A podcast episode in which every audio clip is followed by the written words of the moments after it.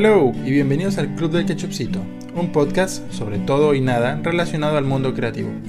Somos sus anfitriones Marco y Glo.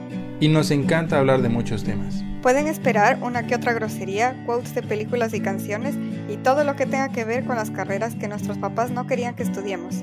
Empecemos. Hola, están escuchando el episodio 55 del Club del Ketchupcito. Hola, hola, ¿qué tal? ¿Cómo están? ¿Cómo me les va? Buenos días, buenas tardes y muy buenas noches. ¿Quién les habla? Su amigo Marco, quien se encuentra como siempre en cada episodio en compañía de nuestra querida amiga Glo. ¿Qué tal, Glo? ¿Cómo vas? Eh, bien. eh, todo bien, tranquilo, con nuevas recomendaciones para todos nuestros escuchas. Estupendo. Como todas las semanas desde hace unas cuatro o menos. Oye, tradiciones que, que, nacen y ojalá se quede para siempre. Así que bueno, comencemos esto con una muy buena recomendación de Glo. Una buena recomendación de Glo. A ver, esta semana voy a recomendar. hablé de esto en un episodio pasado de que iba a salir la serie, pero ya salió la serie, The Gilded Age. Oh. Eh, es, Una, serie em, escrita y eh, creada por el mismo creador de Downton Abbey, que es una de mis series favoritas de toda la vida. Y eh, nada, es en la época de la revolución industrial en Nueva York. Y pues las familias que están ahí peleando entre los viejos ricos y los nuevos ricos con la construcción del tren. Y y hay mucho drama y mucho chisme. Órale, órale, como nos gusta, por supuesto. Pero aquí la gente que nos escucha y que ya ha escuchado algunos episodios sabe que me gusta mucho el drama de época y está muy bien hecha y muy bien producida. Los actores son top, top. Top, top, top, top, top, Policarpo. Top, top, top, Nuevamente te quedaste pegado. Y se nota que hay mucho trabajo detrás en cuanto a investigación. Y me gusta ver cómo, cómo han recreado el Nueva York de 1800, no sé qué. ¿En qué plataforma está? Eh, está en HBO. Cool, HBO, patrocínanos. Sí, por favor. eh, esa es mi recomendación de esta semana. Si la ven, cuéntenme. Espero que les guste. Y, y chismoseamos sobre los personajes que les caen bien y los que no. Cool, cool, cool, cool, cool. Ahora vamos con los Marco Datos.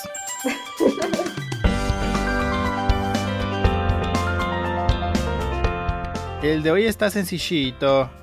Em, ¿Tú recuerdas y conoces las, papitas Pringles? Sí. ¿Quién no? Esas clásicas papitas que vienen en un empaque cilíndrico, ¿no? Como acartonado. Pues, a diferencia de otras papitas, esta es la única que yo conozco que viene precisamente en ese empaque cilíndrico acartonado. y sus copias también. Así es, buen ¿Tú sabes por qué las papitas Pringles vienen en esa forma curveada? ¿Por qué? Pues bueno, eh, no Para solamente. que puedas hacer pico de pato. Aparte de poder hacer un pico de pato, resulta que la forma curveada en la que vienen apiladas las Pringles dentro de su empaque sirve para amortiguar los golpes en el movimiento del empaque. Resulta que si, si empacaban oh. las papitas Pringles totalmente planas o en formas así muy variadas, eh, sufrían bastante daño a las papitas, así que al final el cliente iba a recibir unas papitas todas mayugaditas, porque por supuesto el traslado de los empaques eh, implica bastantes totazos. Em, y por eso eh, llegaron a, la, a las formas que tienen actualmente las Pringles dentro de su empaque. Obviamente también sirve para un empacado mucho más eficiente porque se acoplan una tras de otra, pero curiosamente el propósito de esta forma tiene, tiene como eh, meta amortiguar los golpes de las papitas y que las podamos comer completitas una vez que lo destapamos. ¡Wow! ¡Qué buen dato! Acabo de aprender algo nuevo hoy. Sí, sí, yo tampoco tenía ni idea. Gracias, ingenieros o gente que sabe sobre esto. Gracias, ingenieros de las papitas. Una vez más, el mundo está bajo control gracias a ustedes. no todos los héroes usan capa.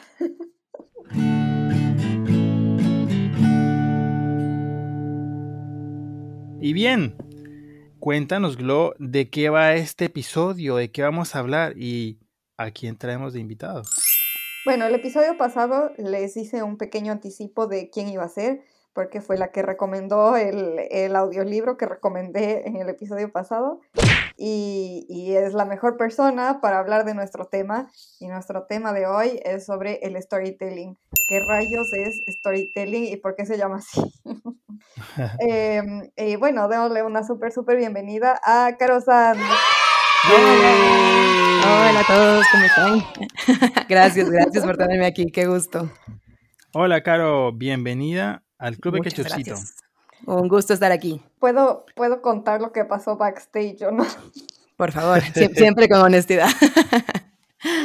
eh, bueno, ah, por problemas técnicos, esta es la segunda vez que grabamos este episodio. Sí, sí, nos ha traicionado la tecnología. Así es del mundo del podcast a veces. Así es, eh, Caro nos acompañó en, en un primer intento eh, lastimosamente no pudo asistir aquí a las instalaciones de Ketchupcito Studios. con mucha pena. Y, nos falló un poco aquí el wifi, como dirían los españoles. Así que nada, aquí estamos de nuevo. Gracias a, Caro. Nos reunimos de nuevo virtualmente para, para grabar este episodio. Y créame, ya hubo un primer intento, fue muy interesante y seguro este episodio también va a estar muy chévere. Seguro que sí. Eh, como decimos nosotros, en la repetición está el gusto. Así es, siempre, siempre, siempre hay más cosas que contar. Pero bueno, em, comencemos por el principio. Quería, Caro, antes, para quienes no te conocen, cuéntanos un poco de ti, qué haces, a qué te dedicas y, cómo viniste a conocer a la GLO.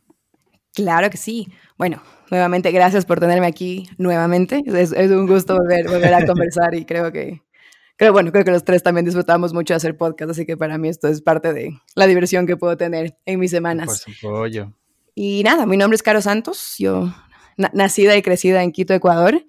¿Y a qué me dedico? Soy, soy storyteller, soy comunicadora, soy interculturalista, me muevo mucho en, en un mundo donde hay muchas personas, en donde cuento muchas historias y me conecto con un montón de personas, ¿no? Entonces creo que desde chiquita tuve mucho la oportunidad de, de conocer no solo el mundo, pero la gente del mundo. Y creo que de ahí nació mucho mi pasión de poder entenderme y entender al mundo mediante las historias, ¿no? Que creo que es lo que nos conecta mm. en cualquier sector y a todo nivel. Y creo que eso marcó mucho todo lo que he hecho personalmente, profesionalmente, en mi, mi, vida voluntaria también. Y lo que hago hoy creo que es una respuesta directa a esa gran pasión que nació cuando era cuando era chiquita.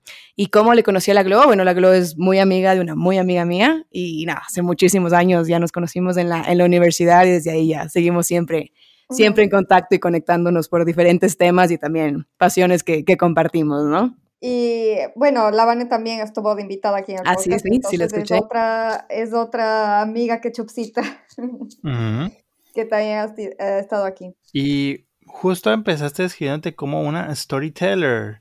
Y eso tiene que ver muchísimo con el tema de este episodio. Así que qué bueno, qué bueno que empezamos por ahí. ¿Cómo está eso, eh, Caro, de nombrarse o de autodenominarse storyteller? ¿Tú de dónde sacaste eso? ¿Cuándo fue la primera vez ¿Cómo te que la, que la quería Caro? Dijo, órale, soy storyteller.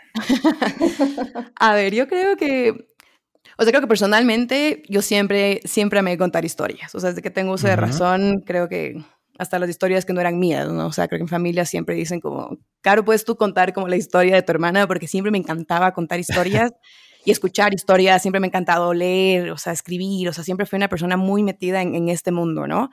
Y creo que después, conectando mucho con lo que les decía, ¿no? El poder conocer tanta gente, o sea, creo que siempre he sido una persona muy, muy curiosa, ¿no? Por entender los mundos de, de otros. Y muy extrovertida también. Y también muy extrovertida. Soy una persona que me, yo, o sea, yo te converso lo que quieras con el que me sientes al lado. O sea, siempre fui así desde chiquita y, y, creo que por eso hago lo que hago, creo, ahora profesionalmente.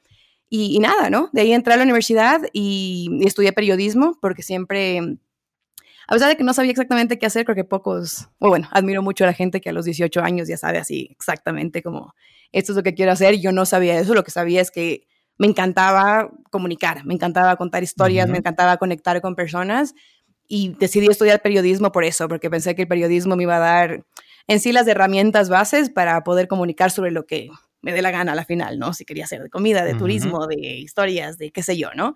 Entonces estudié periodismo y, después de eso también siempre tuve mucha pasión por esta parte de las culturas, hice una maestría en, gestión de conflictos interculturales, toda esta parte de mediación intercultural. Y luego eh, fui cayendo un poco en el mundo de la comunicación y de las culturas, ¿no? Y creo que esos dos mundos poco a poco se fueron uniendo y llegando y, nada, ya por muchos años he trabajado en esta parte de cómo conectamos a diferentes culturas como para entendernos mejor. Y también he trabajado por muchísimos años en, diferentes roles de comunicación y manejo de proyectos, pero muy enfocado en comunicación y cómo vendemos una causa y cómo contamos una historia de manera muy humana y exitosa, digamos, eh, ya en el mundo de las ONGs. Es que también como hablar de storytelling, así tal cual como el nombre lo dice, es literalmente contar historias, pero creo que como concepto y, y como palabra, aunque sea anglosajona y todo lo que quieran, pero se ha trasladado súper bien al mundo del marketing y es justamente esto de, Exacto. De que si quieres vender algo, seguramente, pero si lo cuentas con una historia que va atrás, eh, seguramente seas mucho más exitoso. E, exacto, o sea, sí creo que el storytelling en sí, o sea, creo que el, qué es el storytelling, creo que mucha gente te va a dar como muchas definiciones, ¿no? Para mí en realidad sí es, o sea, para mí el storytelling es más o menos como el humanizar mucho lo que antes era esta parte que era estrictamente como marquetera, ¿no? Esta parte de pensar directamente como en, el usuario, pero de esta manera un poco más en, métricas, en datos, en estas encuestas que uno llena. El storytelling, a mi percepción y como yo lo aplico puntualmente en mi, en mi vida, eh, es mucho en cómo conectamos justamente sí la parte estratégica y la parte de las métricas y lo que tiene que ir cuando vendemos un producto o algo de este estilo, pero también muy conectado con la parte creativa, que obviamente es un, pilar clave en el storytelling, pero también mucho con la parte humana, ¿no? O sea, creo que estamos en, un momento en que tenemos tantas opciones y tanta información que el humanizar mucho las marcas, los servicios que tenemos, creo que ahorita es la forma más en el mundo que vivimos más efectiva de poder conectarnos y poder crear como un enganche y una curiosidad y un interés de que yo compre X producto, ¿no? Acá, a mí me pasó, o sea, hace tiempos eh, que no lo tengo, pero me gusta mucho el Apple Watch y veía así las, los features y todo lo que puedes hacer con un Apple Watch y yo, ah, sí, está, está cool, pero recién vi una publicidad de un chico que había tenido un accidente y creo que se estaba ahogando, no sé qué, y que el Apple Watch pudo eh, mandar una ubicación de donde estaba al 911 y tal. Y, yo así como que, yo necesito Gapo es que te digo, y es ahí cuando tú te conectas, o sea, porque es algo que te puedes relacionar como ser humano, ¿no? Totalmente. Pero yo sí, si es que me quemo la mano, no voy a saber en dónde estoy. ¿Qué va a pasar conmigo? Está muy chévere cómo, cómo sucede la magia en la storyteller, donde se fusiona lo rico de contar un chisme como con, la parte buena de, transmitir información a veces muy compleja, porque, a ver, eh, eh, no sé qué tiene el chisme tan chévere que, tiene este, es, no sé, esto tan inquietante, yo qué sé, escuchar a Doña Chole en la fila contándote el chisme de la hija del señor de la esquina y tú estás ahí, no me importa absolutamente para nada qué pase con la vida de esa niña, pero ay, qué buen chisme me cuenta esta señora y cómo lo cuenta, ¿no? Exacto. Y eso trasladado a el mundo de, hoy en día, donde como lo más importante es la cercanía con marcas, con productos y eso, como nos lo ejemplifica Glo, yo creo que ahí está el punto del éxito y, y de ahí mismo también la importancia del storytelling, porque, a ver, uno se pone a pensar, claro, contar historias, todos podemos contar historias, ¿cierto?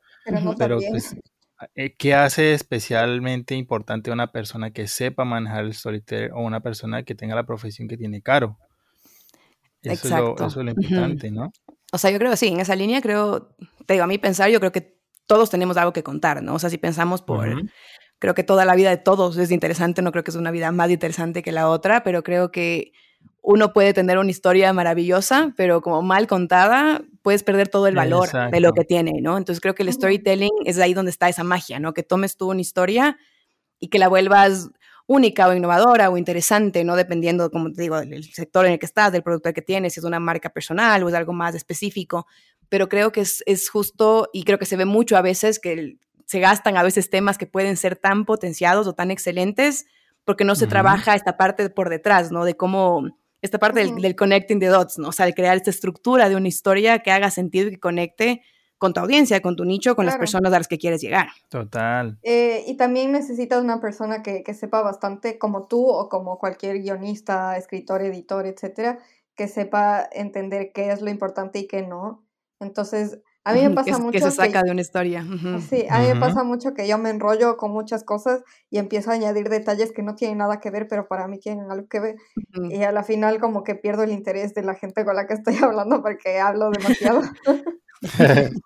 y, y me pasó esto ahorita. no, eh, entonces eso, necesitas como un editor o alguien que sepa mucho más para decir, a ver, como esto no es necesario para que siga teniendo el hilo y la importancia a tu historia. Y tal vez aquí puedes aumentar tal cosita y esto le hace más potente.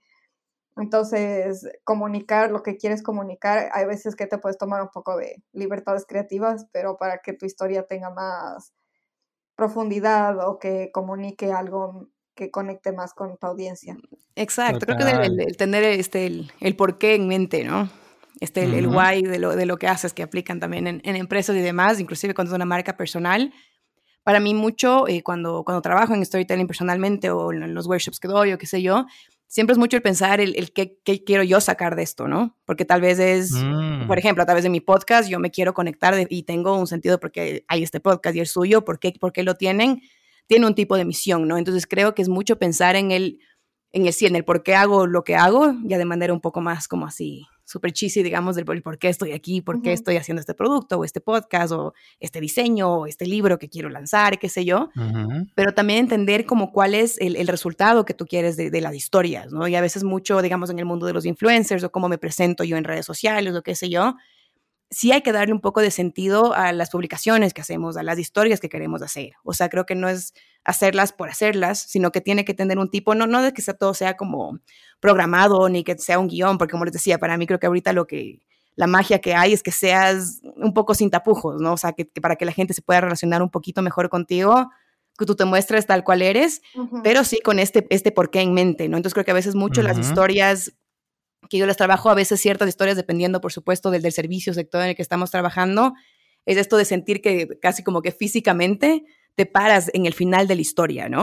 Entonces, decir como, a ver, este es el final de lo que yo quiero sacar de esta historia y más o menos como que vas caminando hacia atrás en la misma historia y lo vas creando desde ahí. O sea, porque creo que es ahí también donde encuentras la humanidad, pero también con esta parte, como les digo, tanto creativa como estratégica a la vez, ¿no?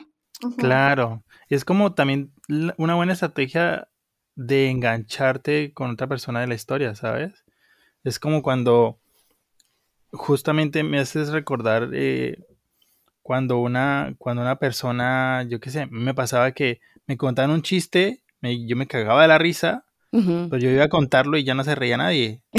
Y decía, pero ¿por qué si estoy contando exactamente el mismo chiste? Porque no nadie se está riendo, exacto. Y claro, lo que tú, de lo que tú hablas es muy importante entender eh, la importancia de, por ejemplo, tener un propósito de lo que vas a contar, ¿verdad? Tener exacto. Lo que se traduciría como, yo qué sé, la chispa del tipo que es chistoso, se traduce en, en, lo que tú dices como a una persona que sabe qué puntos importantes quiere tocar de lo que va a contar, sabe cómo lo quiere contar y, y asimismo es, hace, hace la diferencia y se convierte en un mensaje efectivo cuando lo cuentas. Entonces, está chévere entender, ir entendiendo cómo, y también me gusta cómo hablas tú de cómo se traslada esto a lo que nosotros exponemos en redes, por ejemplo, como quienes queremos mostrar nuestro trabajo, como quienes quieren vender un producto, es muy importante cómo cuentan y cómo muestran lo, lo que hacen también, ¿no? Exacto, y eso, eso digo como la estrategia en sí, como dices, ¿no? O sea, una, si una persona te cuenta algo, puede sonar súper interesante, te cuenta la misma historia y todo el mundo está aburrido, ¿no? Y creo que también ahí entra mucho el también entenderte a ti como, como marca personal, como la persona que está transmitiendo este mensaje, ¿no? O sea, escribiendo aún más como en stories y demás, creo que también es mucho ser muy transparente y entender también cuáles son tus fortalezas, por ejemplo. O sea, te digo, Yo puntualmente a mí siempre, yo siempre he sido súper extrovertida, me encanta el chiste, me encanta el humor, así me encanta hablar pendejadas y como llegar al punto en ese sentido a veces con ciertas cosas. Pero, y creo que hay veces personas que tal vez son un poco más serias y que tal vez es así como te conectas, ¿no? Entonces creo que es justamente también, uno, entender la estrategia de la historia, pero también como entender de ti mismo y saber, ok, mi fortaleza es, a ver, yo soy súper chistoso, por ejemplo, y yo, yo entiendo muy bien el humor, ¿no? Entonces, ¿cómo conecto el humor y le llevo a que sea algo también súper inspirador o súper personal? O soy una persona súper lógica y súper específica y me encanta como, no sé, los números y demás y presentar las cosas así. Entonces, creo que cuando entiendes, uno, la historia, pero también eres muy claro en quién eres tú contando la historia, es, es ahí como en ese balance donde se encuentra como que el, el brillo, ¿no? Encontrar tanto como tú como persona hacia, eso con las diferentes estrategias que hay para poder conectarte. Y también eh, conociendo bien cuál es tu público y tu audiencia, porque... Exacto. Si, si tu audiencia le gusta mucho el humor, tú tienes que buscar el lenguaje del humor para llegar a ello, de ahí es cuando hace clic. Entonces son tus habilidades y como tú lo cuentas, pero al mismo tiempo la gente que lo recibe, cómo lo recibe. Claro. ¿Saben en qué me hace pensar eso? En cuando utilizan los influencers para campañas publicitarias o incluso ahora en las películas meten de repente a un influencer que, nunca ha hecho eh, actuación de doblaje, pero lo ponen en una peli y mucha gente dirá a primera vista como, ¿qué pedo esta gente en la campaña, en la propaganda? ¿Qué pedo en la película? Pero claro, lo que nos dice Caro tiene mucho sentido, es, es entender con qué lenguajes, con qué personajes, con qué imágenes le hablo específicamente a mi público. Si a ti no te encaja, tal vez es porque tú no eres el público a quien va dirigida esta inclusión de un influencer, por ejemplo, en una campaña, ¿no? Exactamente, creo que es por eso la gente que por algo te enganches con alguien, o sea, como decía, como influencers hay un millón, o sea, si yo quiero aprender a maquillarme y googleo eso y pongo en YouTube, en TikTok, en lo que sea, tengo miles de millones de hombres y mujeres y todo el mundo haciendo esto, ¿no? Pero ¿por qué existe gente que específicamente tiene un following como tan más pesado que otros? Y creo que para mí es justamente de esa gente que sí logra llegar como este, este spot súper mágico en el que cachan muy bien quiénes son ellos y, qué venden ellos como persona. O sea, decir, por ejemplo, este ejemplo de es una persona bien chistosa y por ahí te conectas, o es una persona súper sentimental y por ese lado también te conectas. Pero es justamente cómo no, no logras un poco saturarte, ¿no? Porque obviamente, como les decía, tenemos tantas opciones de tantas cosas. Justo el otro día escuchaba un podcast de, de, una, de dos manes que estaban conversando y era una man que era una marketera y storyteller también. Y esta chica le decía como que, ella quería tener su marca de ropa y quería como que lanzarse en este mundo de toda la gente que hace como el OTD, ¿no? El outfit of the day que te muestras todos los días y la gente te sigue porque te viste súper cool. Y en base a eso, crear una marca de ropa, ¿no? Y lo que, lo que esta chica decía, decía como me da miedo lanzarme porque hay tanta gente que hace lo mismo y eso pasa en absolutamente todos los sectores. Claro. O sea, solo aquí los, dos tenemos un podcast, ¿me cachas? Y hay miles de personas que cada vez tienen más podcast y esto va a ser, como siempre va a ser en la vida con todas las cosas que hacemos. Y esta madre le decía que cuando ella trabaja con algún cliente, cuando ella quiere lanzar un nuevo producto o algo en su marca personal y siente como este como bloqueo, la man le decía que ella se iba al supermercado y que se, se paraba en el pasillo de las aguas. Entonces decía que esa es la mejor metáfora para entender que todo puede reinventarse si tú tienes una buena historia que contar. O sea, porque decía como, el agua es lo más básico de este mundo. O sea, como sin eso nos morimos todos. Pero tú vas al pasillo del agua y tienes 60 marcas de agua. Y tienes un agua que te vale 60 centavos del galón y hay aguas que por un litro te venden en 15 dólares. o sea, ¿por qué existe esto con, con, algo tan simple como es el agua que necesitamos para sobrevivir, ¿no? Entonces decía como, si el agua puede reinventarse, y si un man puede vender un agua disque de Noruega a 50 dólares, o sea, como tú también puedes como solo conectar y crear una historia que enganche y que la gente diga, ok, me voy a ir por esta agua y no por esta. Porque, o sea, gente que haga lo mismo va a pasar en, todo nivel, ¿no? me, me hiciste acuerdo que es algo así súper reciente como el viernes pasado salió esta película Turning Red de Pixar. Ah, sí, ya uno veo. Sí, sí, sí. Y bueno, em, un crítico de, de, cine así medio famoso puso en Twitter como eh, su review así de, de, la película y dijo como, esta película tiene su target y yo no soy ese target.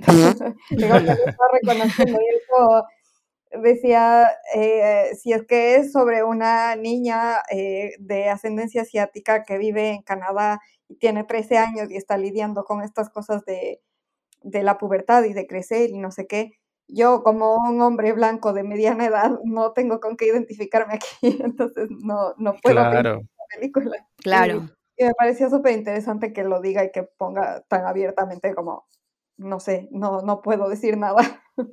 Sí, o sea, las cosas como son. Yo recuerdo mucho cuando salió Monsters Inc.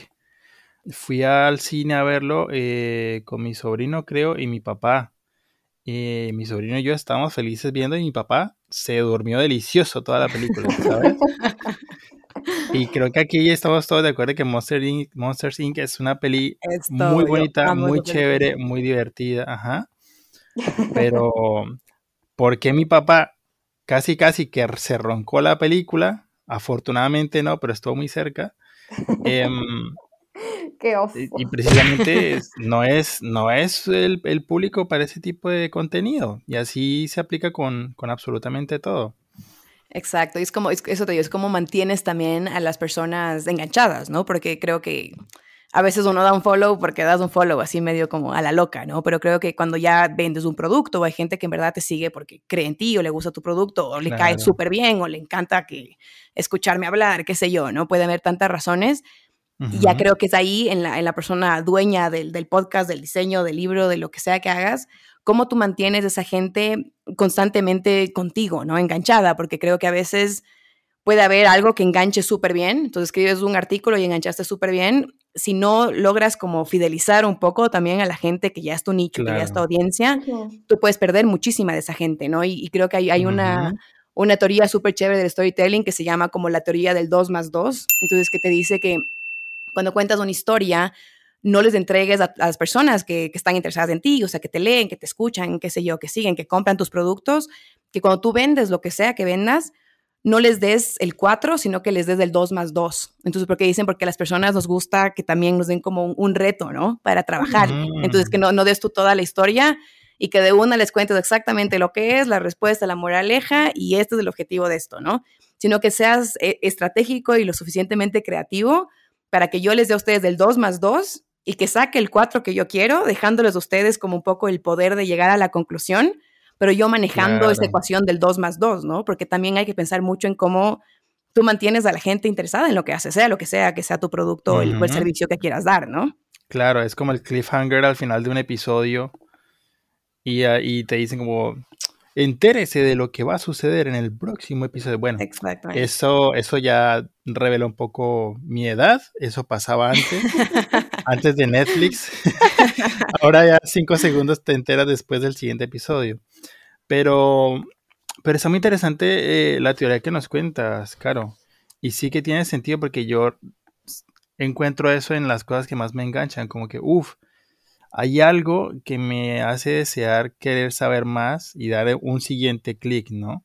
Y, y es, eh, lastimosamente, las redes hoy en día son la cosa más extenuante, digámoslo así, en cuanto a necesidad de información, porque se- yo lo veo reflejado lastimosamente en el sentido contrario en mis redes. Yo me demoro un- un bastante tiempo en postear algo nuevo y se va un montón de gente, pero es, es precisamente por eso, ¿no? Yo lo entiendo también como, como consumidor en, en las redes. Si, si aparece un contenido que, que no llama mi atención como lo primero que me enganchó, yo también me voy, ¿sabes? O si me dejan de contar esa historia que, con la que yo quise saber más, también me voy.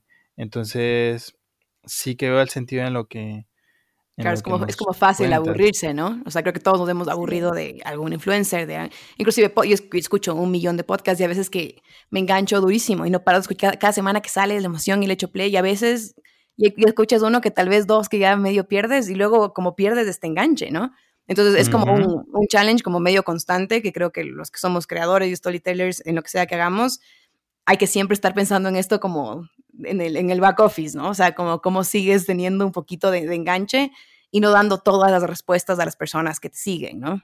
Claro, Sí. total. A mí me pasó, me pasa recientemente porque en esta, en esta parte, en este segmento evolución de la, de la conversación, y hablando de evolución, eh, me pasa que, que hay algunas personas que yo seguía hace algún tiempo y, y como que no han evolucionado en su contenido, pero el mundo la sociedad, etcétera, sí sigue avanzando. Entonces hay veces que veo y digo, está intentando demasiado o, o, mm, yo qué sé, ahora ya tiene demasiado dinero y ya no me recomienda cosas a las que yo sí puedo acceder. O mm, no sé, como que ya pierden esta parte especial que les hacía conectar con el público, o al menos conmigo.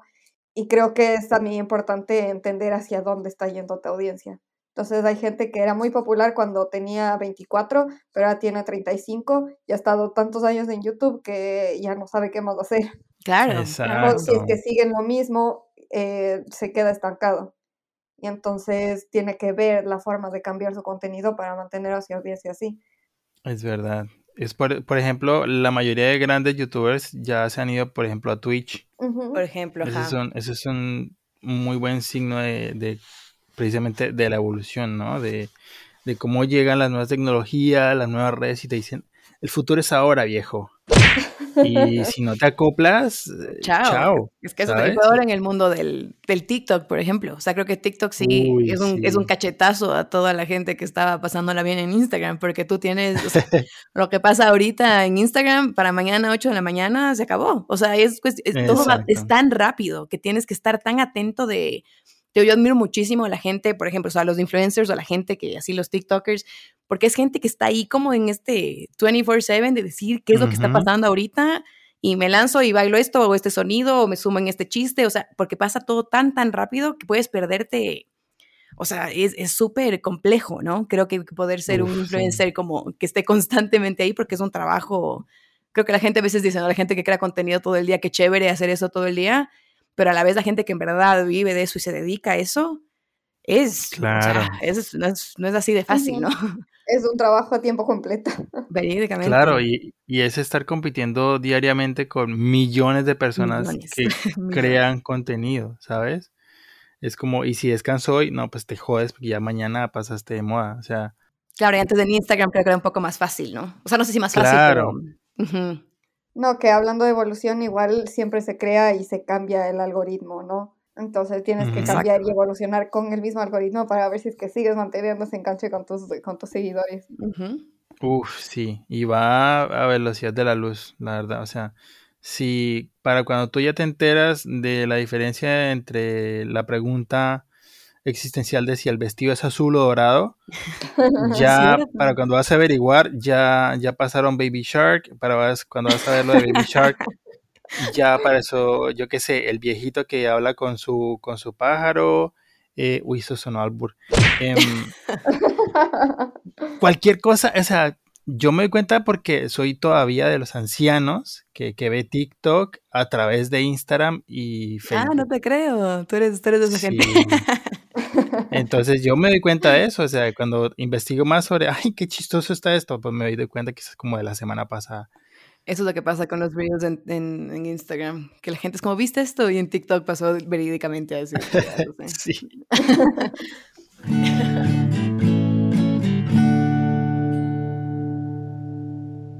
Precisamente hoy me enteré de una noticia que, que- que me recordó mucho cómo se va transformando las estrategias de las marcas. Y es que am, Nike, los reconocidos zapatos deportivos, bueno, ya hoy en día marca de objetos deportivos y estilo de vida deportivo, está retirando sus productos físicos de tiendas. Y mm, lo primero que uno piensa es como, ay, ¿está en quiebra Nike? ¿Qué está pasando? ¿Lo estarán derrotando sus competencias? Y la verdad es que no. De hecho, Nike actualmente, a- a- al día de que se emite este episodio, está punteando en cuanto a ventas de objetos y productos deportivos. Y entonces uno se pregunta, ¿por qué? ¿Por qué está retirando cosas de tiendas físicas y le está yendo tan bien? Y es precisamente porque ahora Nike le está apostando a las ventas virtuales y a las ventas casi casi que personalizadas. Y qué más personalizado que las redes, ¿no? Entonces está increíble claro. cómo hoy en día la, es- la estrategia más efectiva de una gran marca como la es Nike es vender todas las cosas a través de redes y, y- y de una cara virtual, ¿no?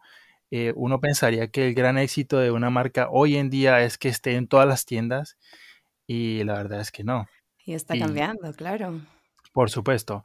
Además, paréntesis, acabamos de hablar de la querida Caroline Davidson, que tiene mucho que ver con la creación de la marca Nike. Pásense después de este episodio por el anterior para que se enteren más. Cierro paréntesis. no, sí, lo que dices creo que es súper interesante y creo que también, o sea, cuando piensas en, el storytelling o cómo venden las personas sus cosas en estas empresas enormes como son Nike o como por ejemplo Spotify, o sea, por ejemplo, creo que Spotify es un ejemplo clarísimo, o sea, la gente que está detrás de cómo manejan ellos el storytelling y el, y el como data storytelling específicamente, porque que cuando, cuando, es con ropa, por ejemplo, puedes innovar y seguramente los manes en Instagram o TikTok o lo que estén haciendo van a vender como locos, o sea, porque seguramente le tienen tan bien pensado a cómo enganchar a la gente en, en el mundo de ahora. Pero ponte Spotify, lo que, lo que hace, que me parece súper chévere, como ustedes han visto, me imagino, al final de cada año hacen este como rap, ¿no? De, de todas las canciones que más escucharon, ¿no? O sea, y, cuánta gente escuchó, o sea, cuando calienta el sol de Luis Miguel, cuando se lanzó la segunda temporada, y te dan cosas tan específicas, o sea, que son tan, que parecen tan tonta y tan random, pero suena tan interesante para, exacto, para mí ordinariamente que me vi todo Luis Miguel, yo sí quise saber cuánta gente también se bajó todo el álbum. Y creo que usar estas cosas para conectar, que es ahí donde entra esta conexión, como les digo, más allá de la estrategia como humana. O sea, porque a mí me parece súper chistoso y como interesante saber quién más también escuchó a Luis, a Luis en ese tiempo, ¿me cachan? Y el, tener esta, esta, esta estrategia, digamos, detrás de conectar a la gente para decir como yo y X número de personas estuvimos en esto mismo durante el mismo tiempo en base a los datos que yo tengo como Spotify, que imagínense los datos que ellos tienen son increíbles para hacer tantas historias. Es, a mí es un ejemplo increíble en la misma línea que dices, ¿no? En estas empresas, en estos servicios tan enormes que hay, cómo siguen siendo relevantes, creo que es justo eso. Ustedes están usando el poder que tienen, que es los datos y, el, número enorme de gente que les conoce por ya estar tantos años en el mercado, ¿no? Por supuesto. Es que es, las dos cosas que, que he estado hablando, como es personalizado para ti, pero al mismo tiempo hace que te conectes con alguien más. Exacto. Exacto. Y además que este tipo de estrategias es como una reacción en cadena, ¿sabes? Es, es yo compartir cuáles son mis gustos, lo que más escuché, pero al mismo tiempo estoy haciéndole propaganda a mis bandas favoritas, al mismo tiempo estoy haciéndole publicidad a Spotify y me estoy conectando con más gente que se identifica conmigo. Y por supuesto, yo también fui de las personas que vio que alguien lo compartió y yo, ay, yo también quiero ver eso, ¿sabes? Tengo la curiosidad. ¿Cuál es el mío? ¿Qué canciones yo escuché más? O sea, como quién más tiene a Carlos Vives primero cada año. O sea, como esas cosas creo que sí es... Es ahí donde creo que la estrategia está, o sea, te digo, la gente que debe estar detrás de eso es gente muy, muy pilas, pero para mí Spotify es, un, es un golazo de ejemplo de cómo manejan ellos y cómo utilizan a su beneficio los datos que les damos a diario, el mundo entero. Total. Y además, volviendo a nuestro tema de este episodio, lo importante de cómo tú cuentas una historia, cómo comunicas algo, tanto visual como auditivamente. No es lo mismo, o sea, la, la complejidad de los datos que tiene Spotify es una cosa abrumadora. Yo no me imagino un señor contador, con el respeto para los queridos contadores que nos escuchen, comunicando datos sobre Spotify. El día de hoy, señoras y señores, nos reunimos para ver el 4% de crecimiento sobre las que escuchó Luis Miguel. Exacto. En lugar de eso, tengo imágenes y sonidos y una presentación muy interesante, muy guapa, muy bonita y sobre todo hecha para mostrar en las redes sociales que me está diciendo exactamente esos mismos datos de números que son súper complejos de una manera mucho más masticada, apropiada al, público que soy yo. Y, son datos que yo creo que en el pasado serían bastante más complejos de comunicar y, de pasar de boca en boca.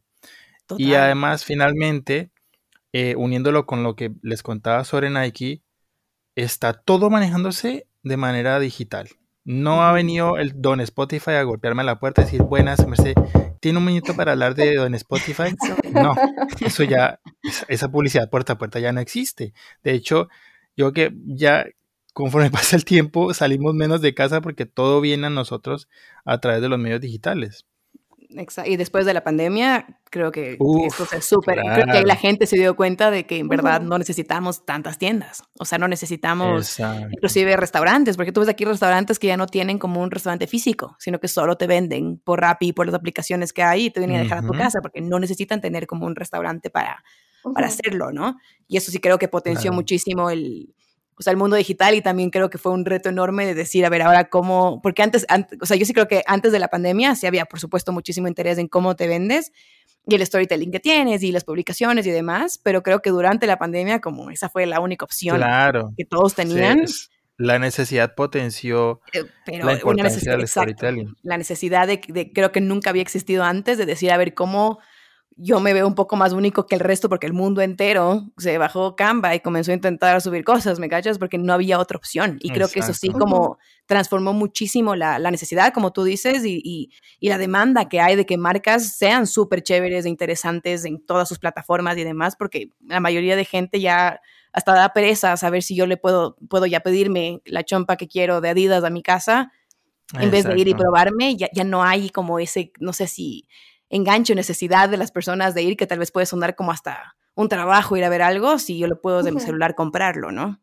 Sí, exacto. es... Mm, bueno, es como cambiando un poco el tema, pero no tanto, que también quería mm, eh, hablar de, de, muchas narrativas y cuestiones sociales que igual van cambiando con el tiempo, porque mm, me, en lo que estábamos hablando antes también me acordé de, del caso del calendario de las llantas Pirelli, que siempre todos los años era como con páginas de fotos de modelos y chicas súper sexys. Mm. Y hubo un año que dijeron, desde este año se cambia y, y todas las fotos eran de, de, mujeres en la ciencia, actrices, artistas, así de todo lado, pero mujeres que quieren destacar, eh, no porque sean sexys y no por, por vender sus cuerpos, sino eh, por, por los aportes que están haciendo en la sociedad. Entonces, esto anclado a que estamos en marzo, que es el mes de la mujer, también quiero mm, eh, aplaudir esta decisión de parte de ellos porque es, es, un cambio bastante histórico en lo que la marca representa. Sí, es una persona súper interesante y creo que sí va, justo, no creo que tanto así, así de rápido como van las cosas virales y el baile de TikTok que mañana salga, creo que esto también es súper es súper interesante cómo la gran mayoría de marcas han tenido que cambiar, ¿no? Y creo que aún más, creo que viviendo en, Latinoamérica, creo que no veías muchísimo más de esta sexualización de un montón de cosas en la gran mayoría de, marcas, pero creo que alrededor del mundo también tuve esto en la parte de no solo sexualizar a la mujer, en la parte de la parte racial, la parte, por ejemplo, de género, inclusive como las grandes marcas de ropa, o sea, haciendo, haciendo esta ropa como que unisex, ya tomando en cuenta también a otra gente con otros pronombres, o sea, como esto que antes, o sea, nadie ni se le cruzaba por la cabeza, ¿no? Incluir en cómo tú vendes las cosas, pero ahora entiendes que ahora gran parte de tu audiencia es parte de este mundo por así decirlo, más moderno, o bueno, más abierto a compartir estas cosas que siempre han existido y siempre han estado. Y creo que esa también es la parte de, para, para las marcas y los servicios que existen, creo que sí uno tiene que estar, sí, on the loop con lo que es viral en, en la parte esta creativa, pero también socialmente, ¿no? Porque creo que también... Claro. Porque tiene esa responsabilidad. Exacto, y creo que ahí está como línea súper fina en las que caen algunas marcas de, de, no sé, por ejemplo, de, de, hacer blackface o hacer este tipo de marcas que creo que Benetton tuvo un problema enorme hace unos años, o sea, este tipo de cosas que por el mundo que vivimos ahora en TikTok te cancelan en 0.10 segundos. O sea, al rato que sale algo, se te acabó. Y se te acabó porque se vuelve viral y ya vieron miles de millones de personas y te toca bajar eso de la página web. O sea, es súper complejo este tener todos estos como factores que se mueven y, avanzan tan rápido para que no, no caer en esto de tal vez, o sea, no estar como en, en, el loop, ¿no? De cómo se está moviendo socialmente el mundo también. Creo que ese es un punto súper, súper clave. Y son, y son cambios que a la final son súper positivos. O sea, por ejemplo, ya sabemos que experimentar en animales está mal y la gente está demandando que sus productos de cuidado personal sean cruelty free. Entonces hay un montón de marcas que están cambiando porque saben que es no necesariamente una tendencia de mercado, sino que es una práctica ética. Exacto. O por ejemplo en el maquillaje, o sea, antes tú veías como las, las bases que habían para cara las que vendían o las que existían eran, eran de una test de, muy clara de, de, cara, o sea, que realmente no, no se adaptaban a nada, ¿no? Y se creó como todo este movimiento de la gente como quejándose en realidad, diciendo como que no existe aquí una base de, en Sephora de, o sea, de las marcas más grandes que hay para mi tipo de color, ¿no? Entonces ahora tienes estas marcas que le meten durísimo y tienen 45 shades de esto, porque la, la, gente demanda eso, ¿no? Y los cambios demandan esto que hace años nadie hubiera ni dicho nada y solo como que era lo que era, ¿no? Creo que las marcas tienen que estar como constantemente cachando por dónde tienen que ir adaptándose muchísimo, ¿no? Y, y también claramente eso está acompañado de un buen storytelling. O sea, sale Rihanna diciendo, cuando yo era adolescente y empecé a experimentar con el maquillaje, no había estos colores. Por eso yo creé esta marca con estos colores. Y ahí es cuando conectas con tu audiencia. Exactamente, es eso te digo, conectar como historias. Y te digo, ahí como Rihanna lo hace 100% personal. O sea, la man crea su marca porque dice, yo no, yo no, o sea, no existía nada de esto, así que yo misma lo creé, ¿no?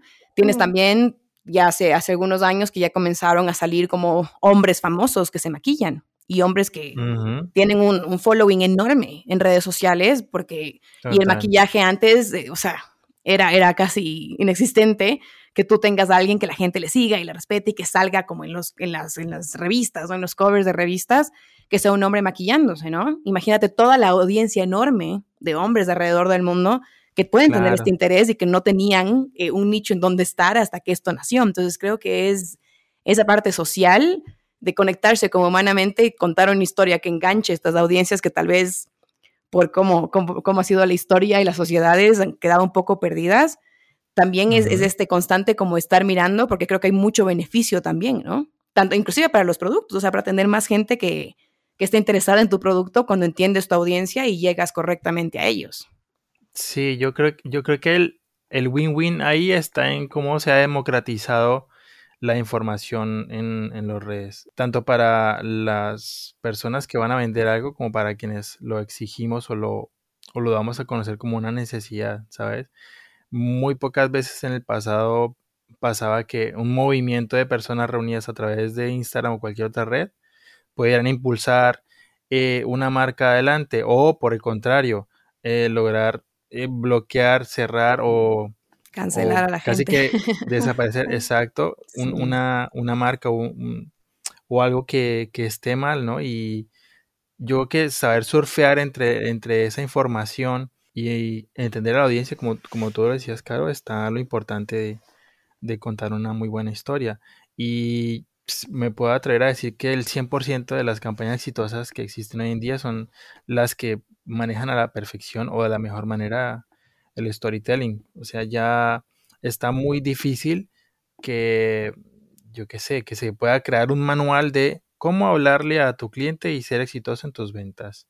O sea, no, yo creo que en dos, en dos segundos está desactualizado porque hay demasiadas variables eh, a, tomar en cuenta para cuando tú vas a, comunicar algo. Y ahí lo importante de, personas como tú que se fijan en qué mensaje voy a transmitir, cómo lo voy a transmitir, para quién lo voy a transmitir, ¿no? Propósitos que son, me recuerdan mucho las bases del diseño gráfico, por ejemplo, ¿no? el diseño está encargado casi siempre de solucionar problemas de comunicación y asimismo el storytelling se vuelve como un factor muy importante a la hora de, comunicar algo.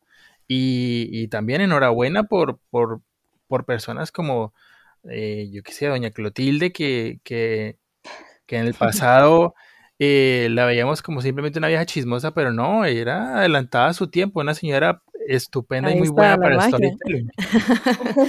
no, es que es verdad, o sea, creo, ahí estoy total, totalmente de acuerdo contigo, Marco, porque creo que es, es justo ese como les digo, estas conexiones que tenemos que tener y creo que te imagino que la gente que trabaja detrás de las, de las marcas más grandes, es, ese enfoque es, muy clave, ¿no? En cómo te conectas.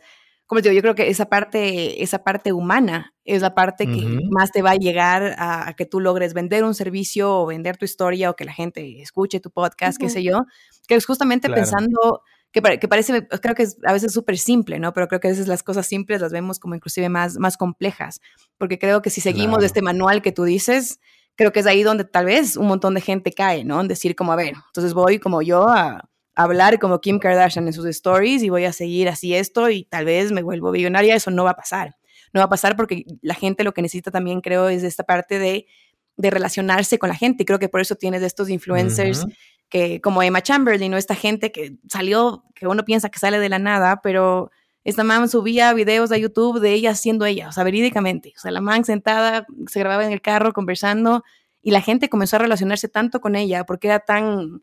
Porque yo con Kim Kardashian no tengo nada que ver, por si yo le escucho a alguien que comienza a hablar de la vida y que tal vez vive una vida relativamente más parecida a la mía y esa man me recomienda este súper rico café, eso sí me engancha muchísimo más porque puedo relacionarme con alguien que me parezco un poquito más, ¿no? Y creo que es ahí donde está esto de cómo vendes una historia que sí, con una audiencia en mente, pero que logres conectar de esta manera creativa, relacionándote de manera muy, muy humana, ¿no? Inclusive más con los, porque creo que cuando ves un influencer, creo que es súper claro ver el influencer que en verdad te habla y, y sale de su corazón lo que está, así te está vendiendo algo muy puntual, y también el influencer que tiene como un guion por detrás que se siente hasta esta parte como forzada, ¿no? No sé si me hago entender. Creo que ahí se ve clarito como la diferencia en, en estas personas.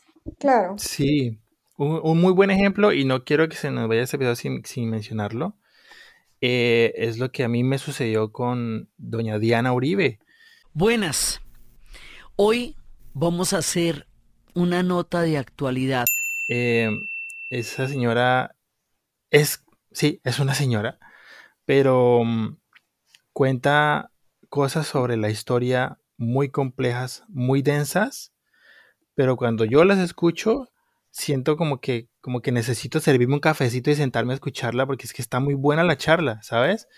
y, la menciono porque a mí me pasaba en el colegio que, que las clases de historia a mí me parecían demasiado aburridoras y pues no le quiero echar el, eh, mala leche a, mi profesor de historia del colegio, pero muy seguramente la manera en que lo comunicaba no era para un niño eh, como yo, seguramente.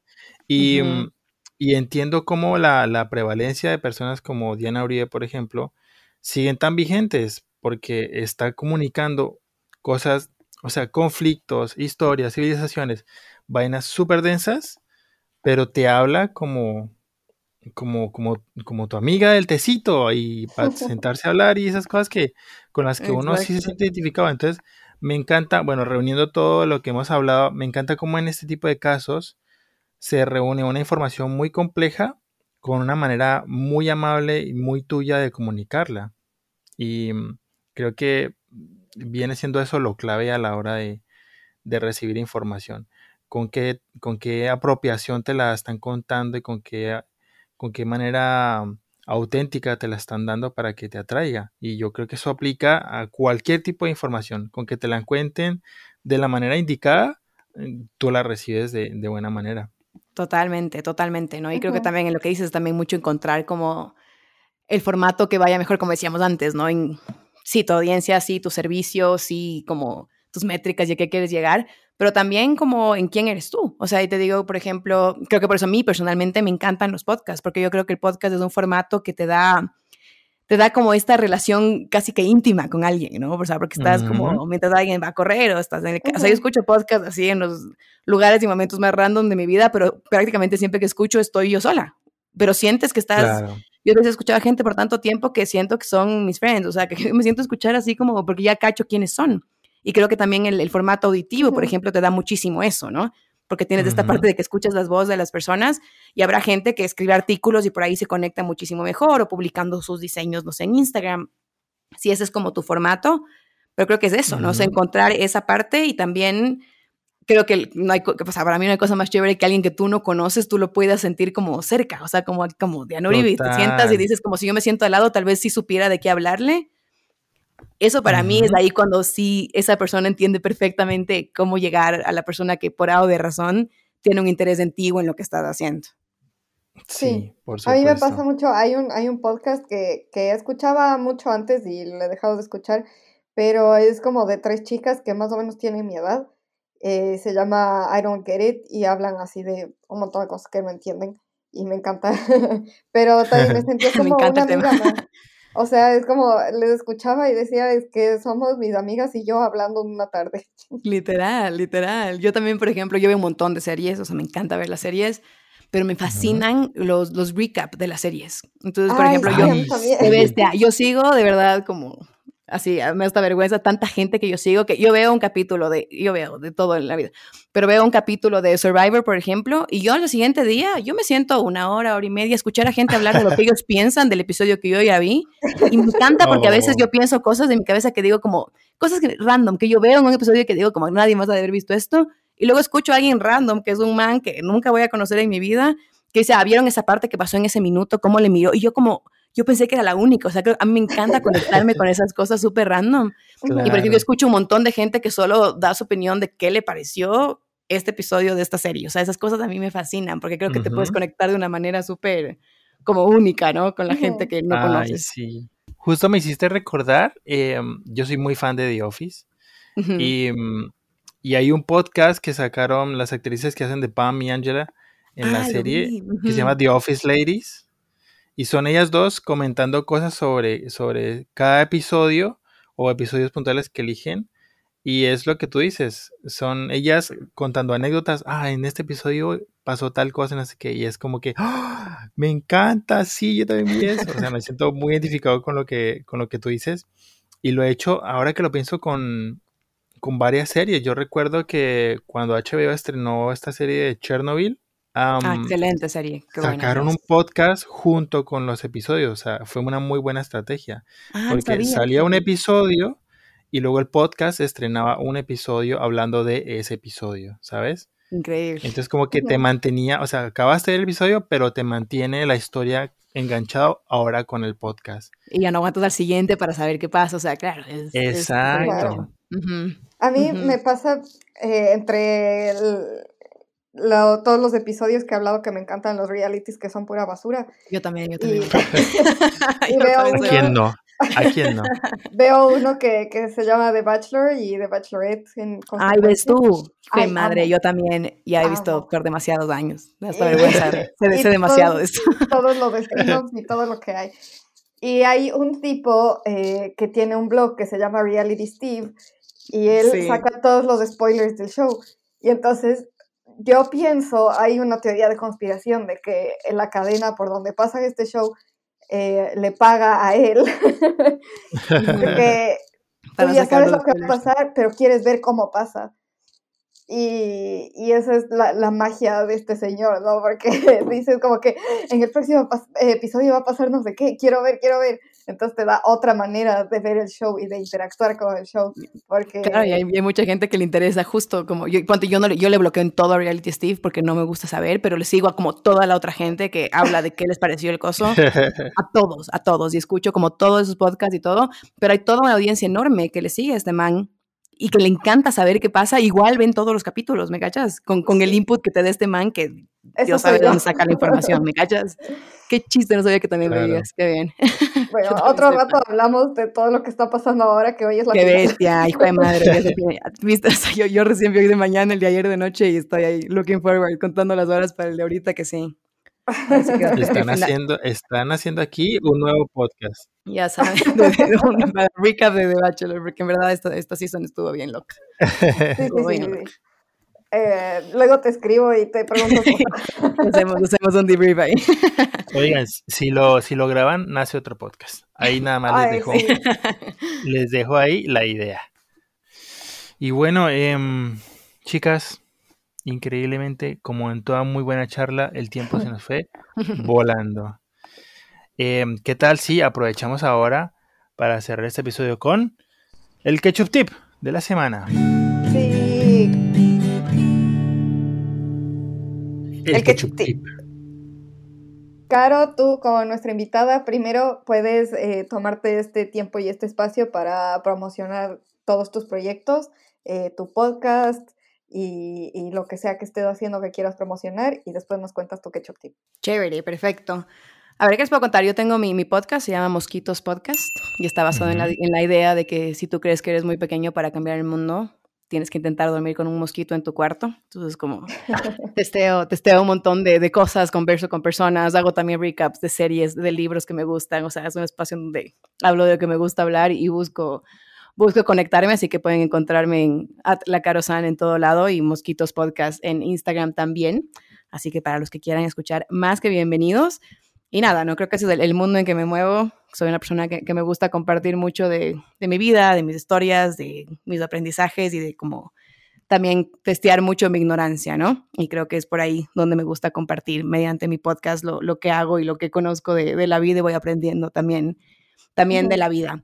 Y como mi tip, tal vez, o sea, mi tip para contar historias, que creo que es un tip muy, muy clave, que, que lo utilizo muchísimo personalmente y también con, con las personas que trabajo, es eh, esta idea de entenderse mucho en los círculos que nos movemos, ¿no? Porque las audiencias son muy claves, pero para mí es súper importante entender para que una historia sea una historia fenomenal, la historia cambia dependiendo a quién le estás hablando tú. Entonces siempre cuando, cuando cuento historias o cuando trabajo con personas creando diferentes historias para diferentes productos, o sea, una marca personal o solo un proyecto personal por, por diversión, para mí me sirve mucho esta idea de pensarte en los círculos que tenemos, ¿no? Creo que toda la, vida y cómo nos movemos funciona en esta idea de los círculos. Entonces siempre me pongo a pensar como si estuviera sentada alrededor de una fogata, digamos, con mi grupo de amigos más cercanos, ¿cómo contaría yo esta historia específicamente? Y sería diferente si estuviera, estoy yo sentada el domingo en la casa de mi abuela con todos mis primos, ¿cómo cuento yo esa historia ahí? O si estoy sentada en mi oficina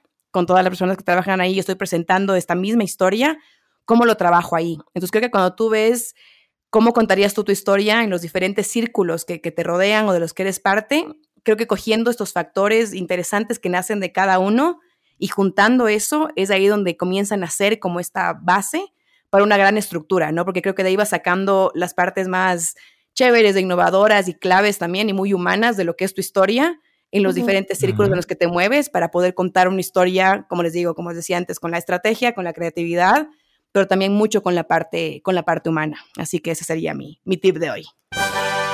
Súper. Qué bien. Eh, a ver, yo tengo dos cositas que decir. La primera, eh, que igual lo dije la primera vez que grabamos esto y que, y que no puede faltar de parte mía en un episodio sobre storytelling, y es mencionar mi gran amor por Taylor Swift. me acuerdo, me acuerdo. Eh, y nada, lo que más rescato y más admiro de ella como artista es su forma de escribir y su forma de describir las situaciones que te hacen sentir como que estás ahí con ella en el momento, sintiendo lo que ella está sintiendo y, viendo lo que ella vio y experimentó en ese tiempo. Y, y, me encanta su forma de escribir por, por eso. Y rescato mucho su storytelling y es lo que más admiro de Taylor Swift como artista. Entonces, si, si les gusta Taylor Swift o si quieren escuchar buen storytelling, empiecen por escuchar sus canciones. Y eh, mi quecho tip de la semana es más o menos como un resumen de todo lo que hemos hablado, em, pero más como consejo de que el rato de, buscar cómo contar una historia o cómo presentar algo, ya sea nuestro trabajo o tal vez es eh, cómo presentas tu tesis o cómo presentas un nuevo proyecto o cualquier cosa, es eh, buscar un punto en el que puedas, puedas o puedan establecer algo en común como seres humanos con otras personas y compartir esta parte que sí nos hace iguales. Entonces, esto en general nos hace abiertos, nos hace empáticos, nos hace receptivos a nuevas experiencias, nuevo feedback y, y nos ayuda a comunicar lo que queremos. Total. total, de acuerdo. Tú, Marco, cuéntanos. Para, para complementar lo que, de lo que nos ha hablado Caro y Lo, si necesitan eh, comunicar algo, sea lo que sea, mm, su trabajo, o alguna campaña, lo que sea que consista en comunicar, yo creo que hoy en día lo que más se aprecia es la sinceridad y la sensatez con la que tú lo comunicas, ¿no? Lo que más te simpatiza es lo que te habla en tu lenguaje, lo que te habla eh, sobre todo teniendo en cuenta quién eres, ¿no? Cuando tú recibes un discurso y lo percibes bien es porque esa persona te ha hablado considerándote a ti. Es por eso que hoy en día tantas cosas eh, se han transformado, se han deconstruido y asimismo los mensajes como los videos de TikTok evolucionan constantemente. Así que mm, apliquen esto sobre lo que quieran hacer, si es la estrategia para la venta de tu emprendimiento, si es, eh, yo qué sé, propósitos como eh, darte a conocer en las redes, mostrar tu trabajo agrégale sinceridad y mucha sensatez a lo que comunicas. Eh, no pretendas ser una persona o no pretendas ser un producto que no eres, porque seguramente eh, hay alguien esperando a, conocer lo que tú tienes para comunicar y no va a haber necesidad de fingir ser otra persona. Ah, así que mucho ánimo con eso y a darle a Tomás. Bien. Em, uy, ya iba a invitar a Caro a recomendar sus redes, pero... Pero ya lo hizo. Ah, ya lo, hice, ya lo hice. Recuérdanos una vez más, querida Caro, por favor, tus redes y cómo te encontramos. Claro que sí, me pueden encontrar en at la San en todo lado y mi podcast es at Mosquitos Podcast en Instagram.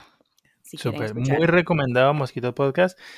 Yo que lo he escuchado, eh, den la oportunidad al primer episodio. Y les apuesto que ya con eso se enganchan.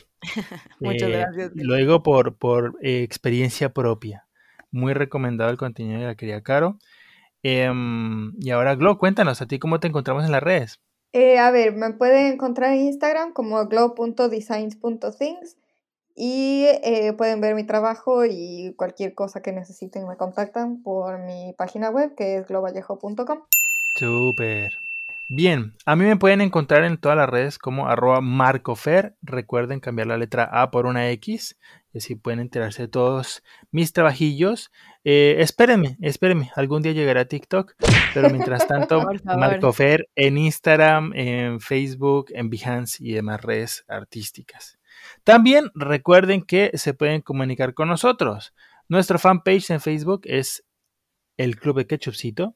Estamos en Instagram también como arroba club y pueden escuchar este y todos los demás episodios en las plataformas de streaming como Spotify, Apple Podcast, Google Podcast, cualquier cosa podcast. Y por supuesto también estamos en YouTube. Ah, quería, Caro, una vez más, muchas gracias por acompañarnos. A ustedes, muchísimas gracias por escucharnos y esperamos que tengan un muy bonito resto de semana. Y nos vemos como siempre en otro episodio de El Club de Ketchupcito. Chao, chao. Eh, gracias a todos, un abrazo.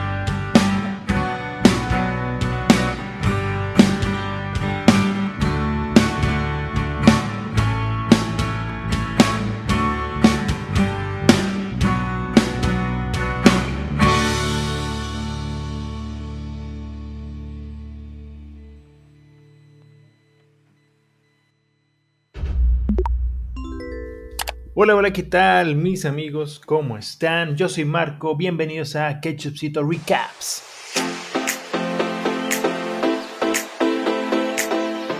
El programa donde hacemos recaps y comentamos lo mejor, los mejores momentos, lo más especial, la crítica, el saborcito detrás de cada episodio de El Club de Ketchupcito.